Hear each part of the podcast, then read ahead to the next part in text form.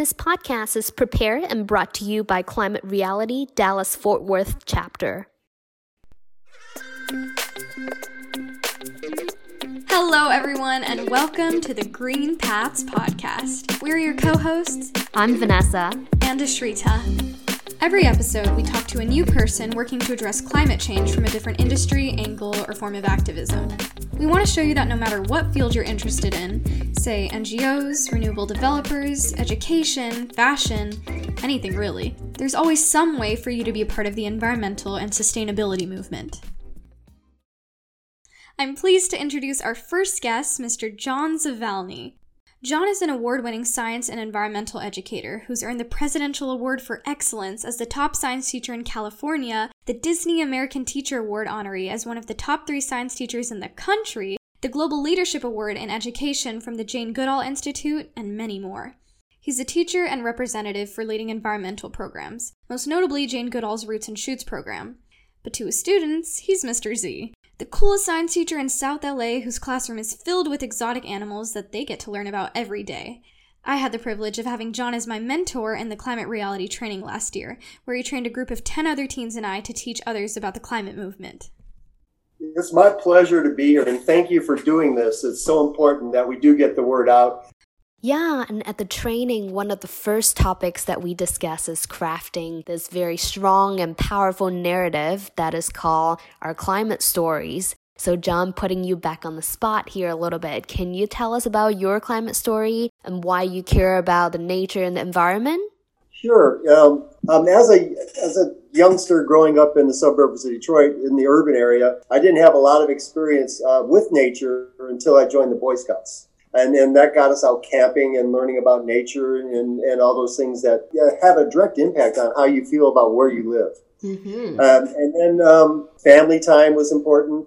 Going fishing with my dad out in Houghton Lake, all those experiences that I've had are ingrained in me, and they really make give me a love for nature. Uh, and then I went to college in West Virginia, uh, and again, even more into nature with some of the classes I was taking. My environmental studies teacher had us doing projects that really made an impact on me because the rivers in the Pittsburgh area were so polluted. And so we did some work on that. And so it really got me interested in doing projects to make a difference in our community. That is awesome and also really relatable. So I studied chemical engineering in college, and it really wasn't the thermodynamics or equations of state that got me interested in the first place. I can't even remember what those are anymore, but I think it might be the freshman year project that we did for renewable, hypothetical renewable build out, um, where we have to evaluate the solar and wind resources and land availability and the cost and etc. And I think that just really helped shape a lot of my thinking and got me thinking that wow, renewable energy is cool. Right. That's kind of my philosophy as a teacher is that, you know, our experiences and the ones we would learn from school and remember most from school aren't the tests and, and the lectures, but it's the things that we do, what we get involved with. And that shapes our future. Yeah, so and, true. And gives us an idea. For me, it gives us an idea of, of what we love to do, what we're interested in, and possibly a future job that could come from that. Yeah, so true. I'm a high school student and I definitely have to go through the process of shoving information down my throat only to test the next day and then forget it all. And that's not learning. You know, I think it's so invaluable that you focus on hands on learning for your kids because when they look back at life, the things that they remember most are those transformative experiences. Well, as a middle school teacher, which is different than a high school teacher, you have more opportunity to do um, projects with the other teachers, so integrated learning. Uh, too often times math and language arts and everything else is taught in a separate silo. And then, there, and then there's science. You do science, you do math, you do English, but you don't do them together. So you're working with other teachers and, and getting curriculum like Project Wet and Project Wild and Project Learning Tree, which are integrated programs. Kids are learning how to write, do math, all related to science and an environment. So once I got trained as a very first second year teacher. I got trained in Project Wild and thought, wow, this is amazing. Everybody should get involved with this. And so I immediately became a teacher trainer, started training teachers in that. Then I found Project Learning Tree, which is all about forests, Project Wild is about animals and Project Wet about water education. So all these things are really suited for a middle school teacher because they, they, they cover all the subject areas and they're all integrated and it's the best way for students to learn because they're learning in context instead of learning in separate silos. Yeah, I don't think educators really make an effort to integrate subjects together. It's especially not something like math and environmental science. It's very compartmentalized. And in high school, it's even harder to break that down those those silos. And I bet students love that integrated, hands-on type of teaching, right? I mean, I definitely would. Oh, absolutely. Getting students outside, you know, even if it's just, you know, picking up leaves and drawing their shapes. And then there's an activity in Project Learning Tree where the kids uh, get blindfolded and they have to use their senses to describe a tree that they're touching uh, with while they're blindfolded. Wow. So learning how to use all their senses and get outside in nature and then, then they actually end up writing a poem. You know, the integration of science and math and language arts is out there, but getting the kids outside to do activities, getting them run back and forth, practicing different food chains and food activities. It's they they really take that to heart. They love getting out of the classroom. And then a lot of times corralling that energy is a little difficult, but having positive energy is not a bad thing.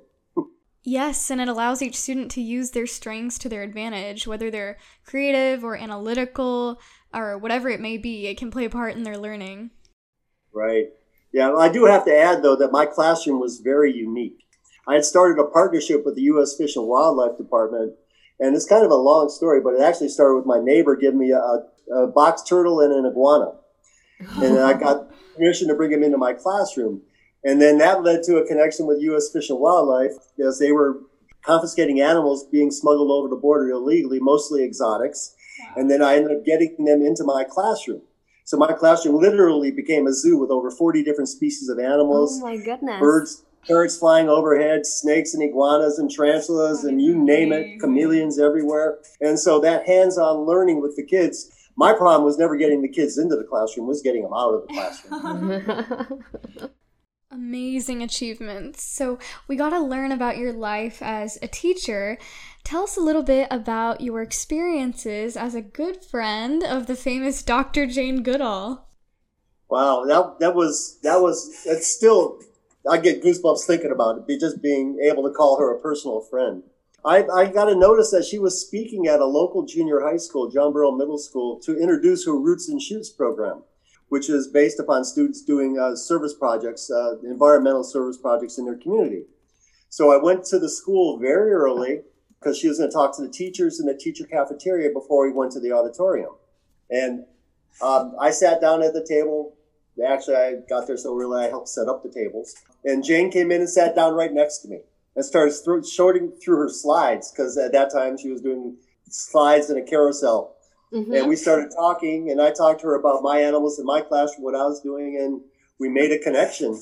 And, you know, I got a picture taken with her and I said, thank you so much. This is an opportunity of a lifetime. And she looked me right in the eyes and says, no, we'll, we'll be seeing you again. This isn't just a once in a lifetime thing. And did you? What came next?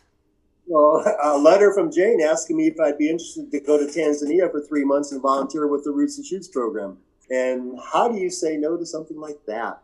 Wow. But it's, you know, I had to leave my wife home for three months I had to leave school for three months, and so you know it's one of those opportunities, risks that you that, that get put in front of you that can change your life, and it leads you down a path. When I when I decided we were going to do that, and I came back from Tanzania working with Jane, it's changed my life. It's opened so many doors and opened my eyes to so many opportunities.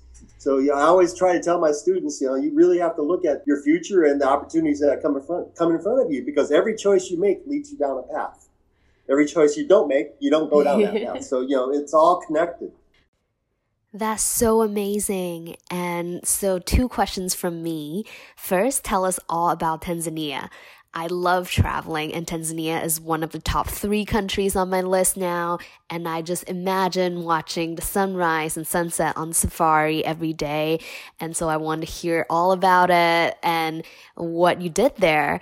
And the second question is well, I'm one of those people who make a pro con list even for what type of cake I should bake on a Saturday night. So, how did you make that trade off? Because you have to leave your family, you have to put your life in the States kind of on hold. What was your thought process like? Ah, okay. Well, how much time do we have to talk about Tanzania? Oh. it was a life changing experience. Um, I lived in Jane's house in Dar es Salaam Um, my next door neighbor was her son, Grub. And uh, basically, I was there to learn more about roots and shoots because Jane was just introducing it into the United States in the inner city. So going to where roots and shoots started, you know, pretty critical to learn how it started and what the kids were doing there. So part of my job was to go to schools, get projects going, and learn about roots and shoots. So one of the biggest projects we worked on was uh, a celebration of Roots and Shoots Week. And uh, we partnered with the International School because the International School had money and, and, and things that the kids who lived in the mud huts and went to a one room schoolhouse with no desks um, didn't mm. have. So working with them, you know, made a big difference. But for Roots and Shoots Week, what we did was we had an art contest for the kids, and they took this very serious. I mean, they each had the same paper, the same marking pencil, the same amount of time to draw an environmental picture about their community. and they were, some of them were amazing, but they were very serious about this. Then we have a soccer tournament, and that really endeared me to the students because you would see um, the kids playing soccer, but one kid would have one shoe on, and another kid would have the other shoe on. They shared a pair of shoes, so each of them would have one shoe to Aww. play soccer with. Oh wow! and, and so it was like, wow. You know, these kids are just, they are amazing. You know, and they, to me, one thing I learned most about were the kids, um, they enjoy life and they, they, re, they really, really appreciate what they have. They don't worry about what they don't have and which is a complete contrast different to the students I teach in, in LA. And so that appreciation that they have for life and, and everything that they do have is very endearing and, and so positive. They just enjoy life so much. That's amazing. It's like not having to worry about, oh, do I have the newest iPhone model when it comes out? Just to really be able to appreciate the nature, what Mother Nature has given us all. Another thing that happened while I was in Tanzania has to do with the GLOBE program. I, I helped start GLOBE, Global Learning and Observations to Benefit the Environment, which is based on Al Gore's first book, Earth in the Balance. There's not enough scientists to collect all the environmental data that we need.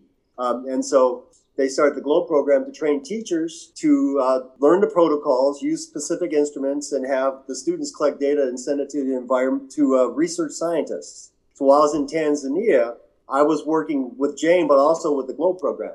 So I ended up negotiating a bilateral agreement with the Minister of Education uh, that was signed by both uh, countries to bring the GLOBE program into Tanzania. And this had actually had happened before I got involved with Climate Reality, and I actually got a nice personal letter from Vice President Al Gore thanking me for my work in Tanzania. And so that kind of when uh, when the Climate Reality came up, that kind of tied together that for me. So, how did you make the decision to take a risk and leave for months knowing that you're already established in LA? Uh, well, first of all, it's Jane Goodall. I mean, True. So, how can you say said, no?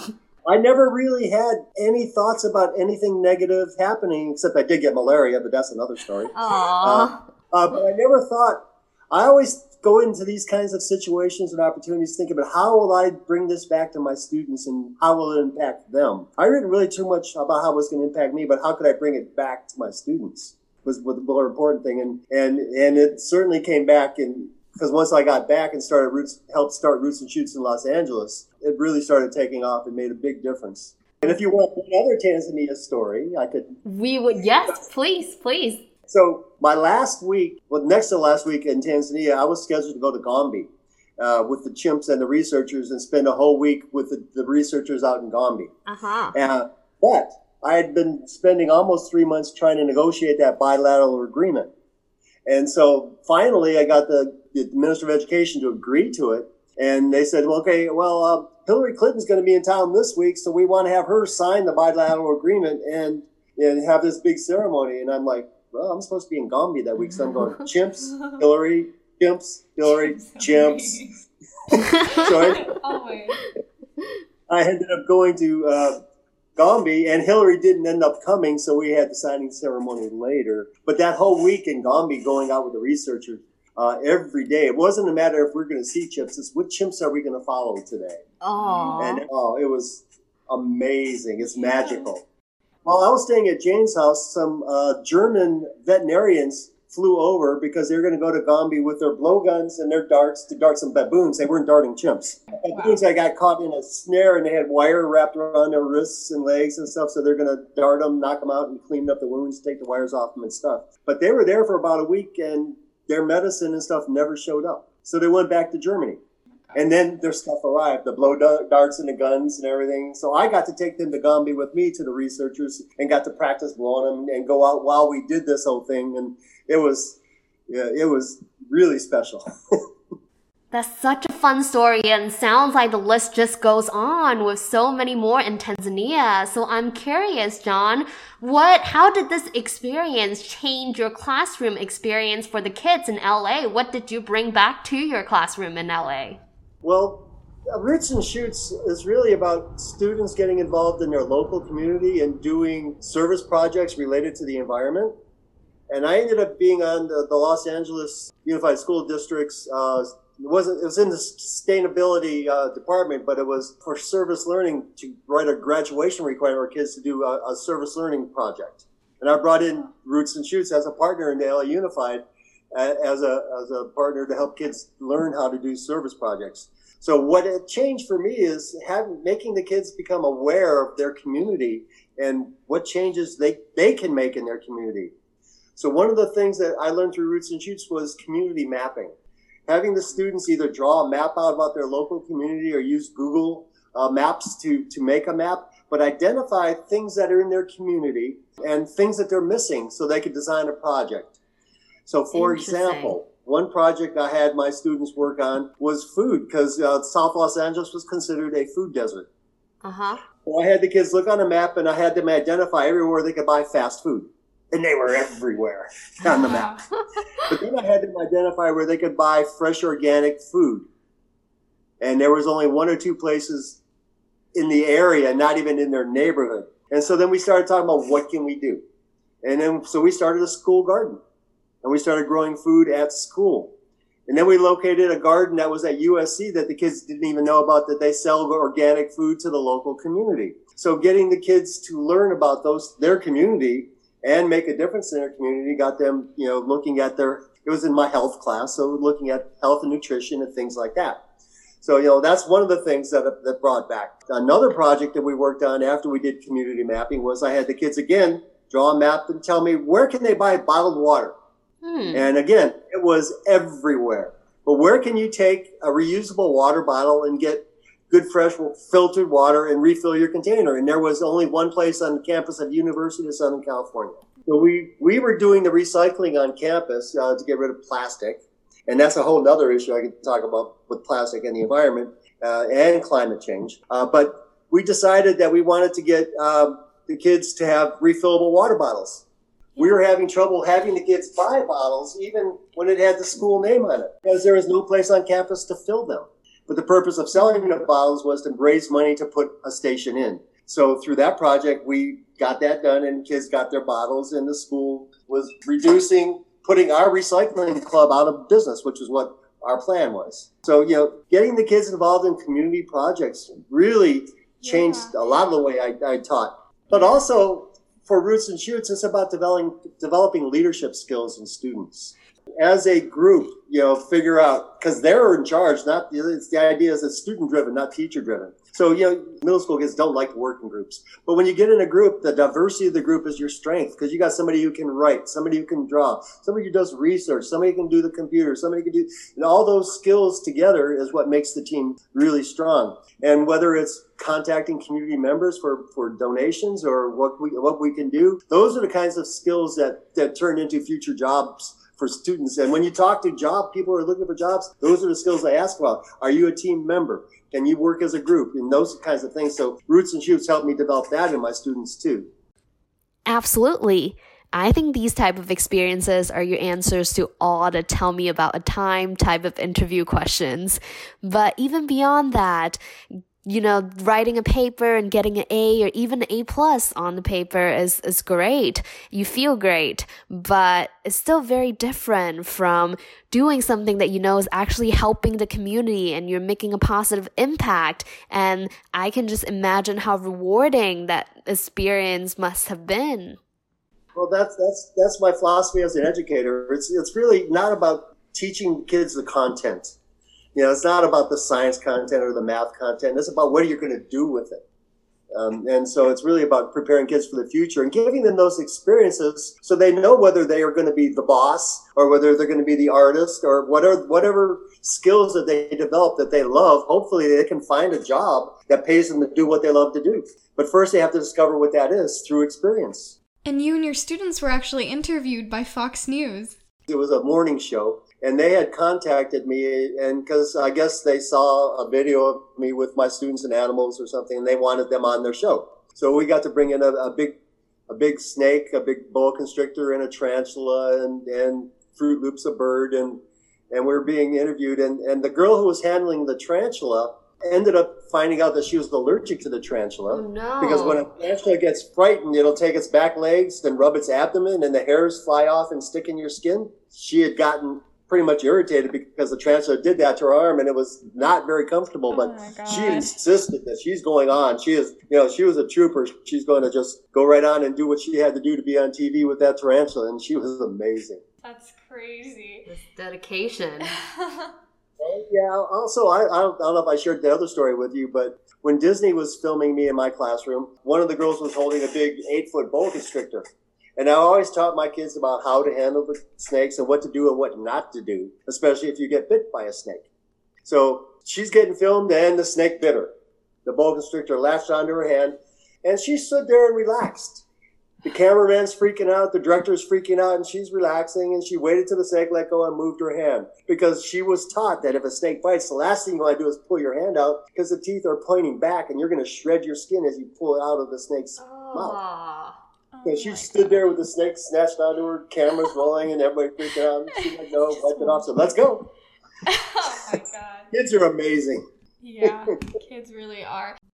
So, as someone who's taught all over the world California, Africa, uh, Arizona, even how have you adapted your teaching to kids of various backgrounds that may have different beliefs or even politically influenced opinions about the environment? That's an interesting question. One thing about Roots and Shoots uh, doing projects is that it's localized. It's about what's going on in your local area. So one thing you need to do when you talk about climate change is you have to localize it. You have to make it something that they'll understand. And I've learned by talking to adults who really don't necessarily believe in climate change, but if I can show them how they can save some money and make their business more efficient, you know, you have to hit them with the things that they care about. And the same thing with students. The students want clean air and clean water and be able to go out and play. So finding that common ground is the most important thing. So let's talk about what we agree on and let's not focus on what we disagree on. So I found that to work, you know, all, all across the world. So, John, I want to dive into your role as an educator a little more. I have a lot of friends doing Teach for America, and they often describe it as one of the most stressful but rewarding experience that they've ever had.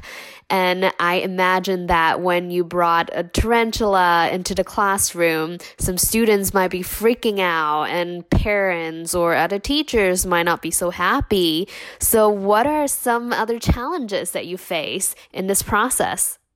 You know, one of the biggest challenges of, of, is just the maintenance of the classroom when you have so many animals. I, I would have never been able to do what I've done without students who stepped up and, and took care of the animals. And I made it part of their classroom. Their responsibility, each one of them had assigned an animal and they were responsible for taking care of it and learning about it. And their whole curriculum was kind of based on that. So the difficulty for me is like the time factor because the animals need to eat on the weekend and on holidays. So coming in all the time to school was a hardship on me, but I had students who volunteered to come in on weekends and, and during their vacation time to come in and work in my classroom. So, you know, having those students who are so engaged that they'll take their own time to come in and do that, that was so rewarding.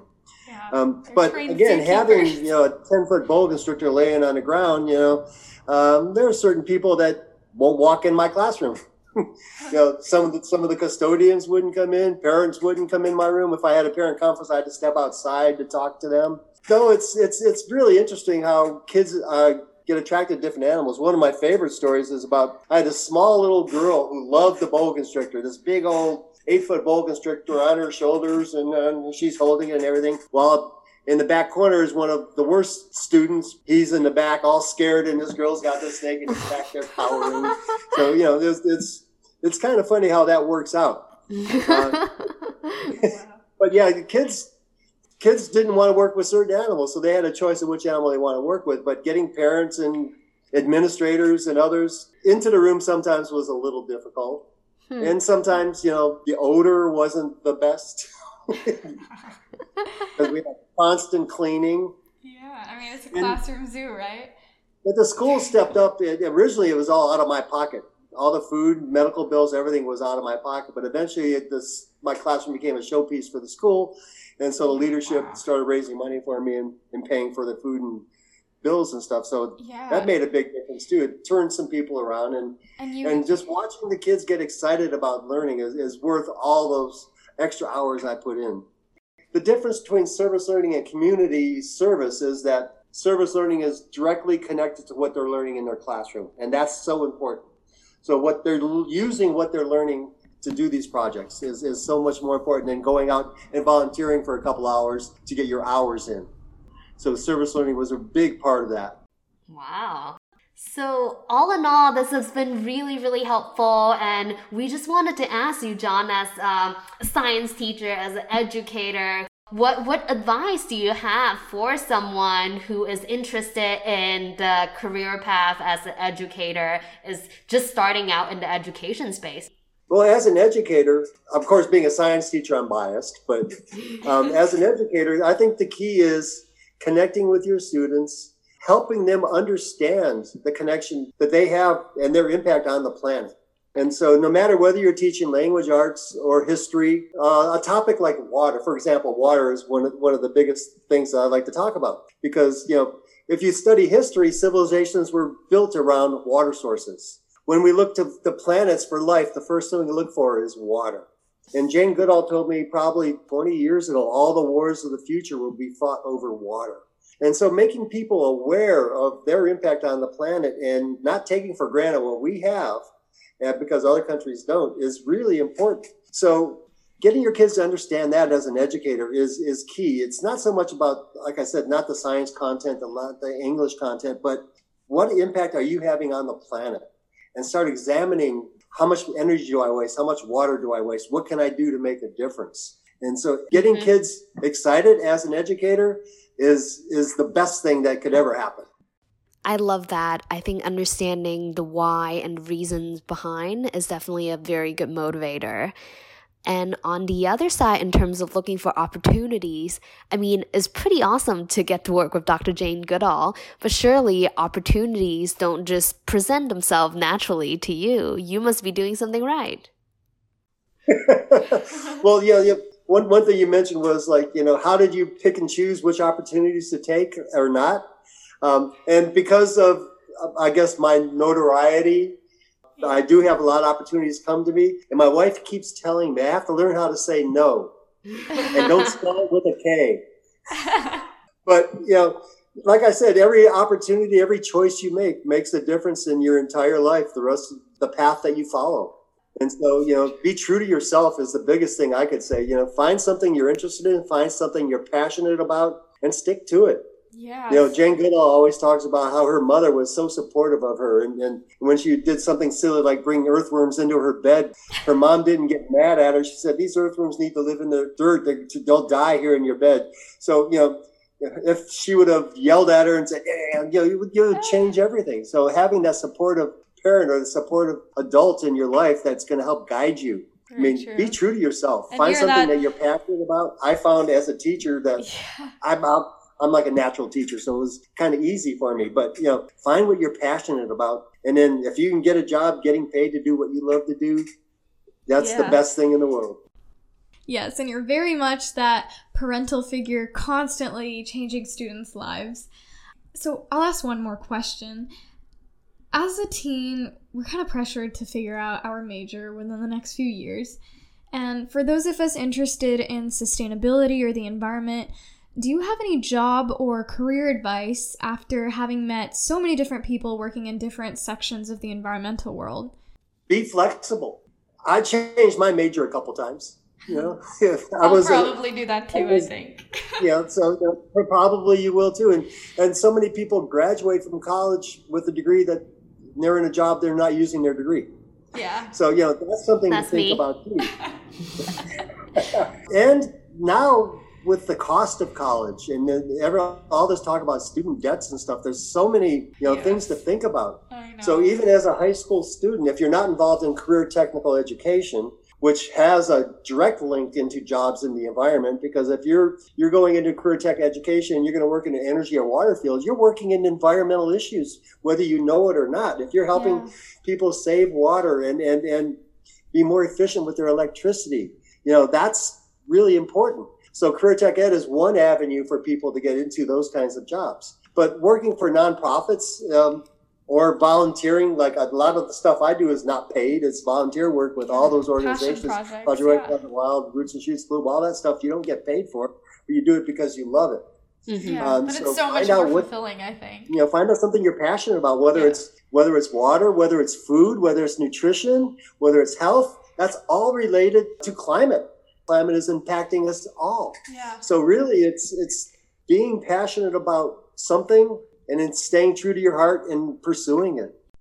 hmm Yeah, climate is so interconnected in every job. They're not necessarily environmental jobs. It's just sort of intrinsic in everything. It could be probably going to take over the AI world, labor jobs, just everything. And it's it's the future, really. So I think it's really not about looking for an environmental sustainable job. It's looking for a job you love and what can you do Yeah. environmental sustainability in that field. Yeah. So it's not necessarily ways to connect. Yeah. Trying to pigeonhole yourself into a sustainability job. It's what do you love to do and then how can I impact the environment through the job that I'm doing? I think that's, That's a good key advice. Yeah. point.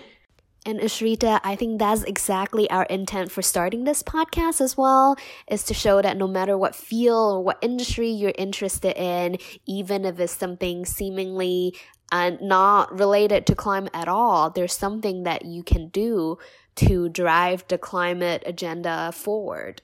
Look for your passion, find what what you're good at, what you like to do, Yeah. and then figure out how you can change that business or do something to that in that career that will impact the, the environment in a positive way.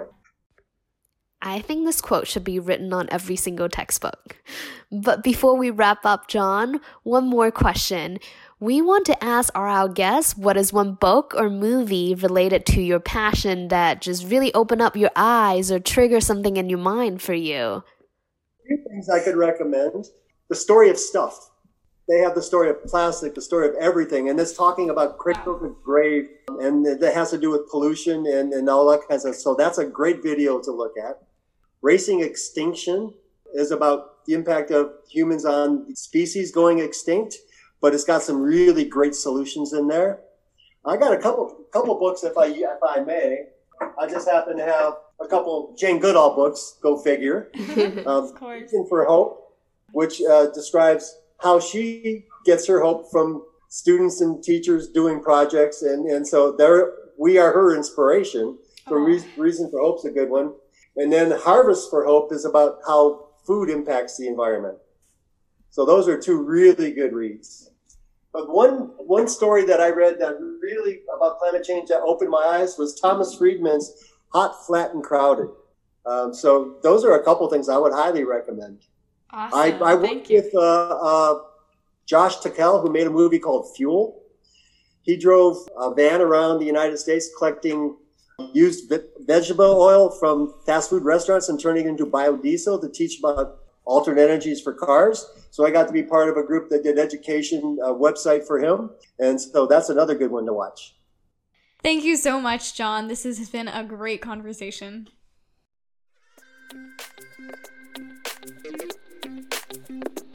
Thank you guys for listening to the Green Paths podcast, and we hope you found it interesting. As a quick recap, our podcast aims to share how you can contribute or pursue a career related to sustainability across a wide variety of industries and roles. If you have any questions, suggestions, or if you would like to be featured as a guest on our future episodes to tell us about your green path, please drop us an email at thegreenpathsgang at gmail.com. See you guys again next episode. Lastly, some more words from John about the Roots and Shoots program for those who might be interested. As a public school science and environmental educator, I focused on giving students experiential opportunities that allowed them to gain knowledge and understanding about humankind's impact on the planet. These experiences help them to examine their own attitudes and concern for environmental quality while developing skills to help identify and research solutions to mitigate environmental degradation, especially the existential threat of climate change. This holds true for all of us, not just students. In the words of Dr. Jane Goodall, quote, only if we understand can we care. Only if we care will we help. Only if we help we shall be saved. End quote. Protecting and preserving the environment through responsible civic engagement and education will have a positive environmental impact for all living organisms in the future. As concerned community members, we have a responsibility to protect and preserve our health, the health of our family, the health of our community, and the health of our environment. We know we cannot do this alone. It will take all of us working together, sharing our knowledge and our expertise to develop a feasible, step by step practical plan that will bring progress and long term solutions. Together, we, as active community members, can start the process of building a public consensus to make systemic changes. In words often used to motivate her youth focused environmental organization, Roots and Shoots, Dr. Goodall advises that, quote, every individual matters. Every individual has a role to play. Every individual makes a difference. End quote. Oftentimes, systemic change starts with the action and commitment of an individual or small group. If you're interested in learning how to become an agent for positive change, I highly recommend Dr. Jane Goodall's Roots and Shoots program. Their website, rootsandshoots.org, has links to all the tools you need to start a club, and it's free. If you're a student in elementary school, middle school, or high school, or if you're attending community college or a university, if you are a teacher, a parent, a guardian, or an after school program coordinator, or if you homeschool, Roots and Shoots has something for you. The Roots and Shoots toolbox includes step by step instructions on how to start a club, how to run meetings, and how to use community mapping to help identify areas and problems in your community that could use some attention. You can connect with other clubs around the world and become inspired to help to make the world a better place. Roots and Shoots will develop leadership skills in the youth of today, helping to create the leaders of tomorrow. When young people are given the opportunity to work together, designing, planning, bringing community partners, completing a project or campaign that had a positive impact on their community, amazing things can happen. Bringing in community partners is a big part of designing a successful Roots and Shoots project. If you want to do a Roots and Shoots project about tree planting, you should partner with a local organization that does tree planting or partner with a local planning commission to design a community garden. Energy and water related projects can be helped by your local power and water suppliers. The opportunities are endless. What is needed in your community? By completing a community map, you can help identify these needs, then plan a campaign to mitigate the issue. These are the types of activities that, when connected to what students are learning through service learning, can become a catalyst to inspire future environmental champions. I'd like to thank you for listening to this podcast. Your being here shows your interest in helping making the world a better place for all living organisms. I'd also like to thank the Dallas Fort Worth Climate Reality chapter for sponsoring this podcast, with special thanks to Ashley, Vanessa, Krishna, and Ashrita for putting this all together. I would like to leave you with one final quote from Dr. Jane Goodall. Quote, Above all, we must realize that each of us makes a difference with our life. Each of us impacts the world around us every single day. We have a choice to use the gift of our life to make the world a better place or not to bother. End quote. Now is not the time to not bother. Now is the time for action. We all must do everything in our power to abate the damage being brought upon us by the warming of our home planet Earth. We must stem the damage being caused by release of heat trapping gases from the burning of fossil fuels. The future of our planet depends upon it. Thank you for being a concerned citizen. Now it's the time to take that concern and turn it into action.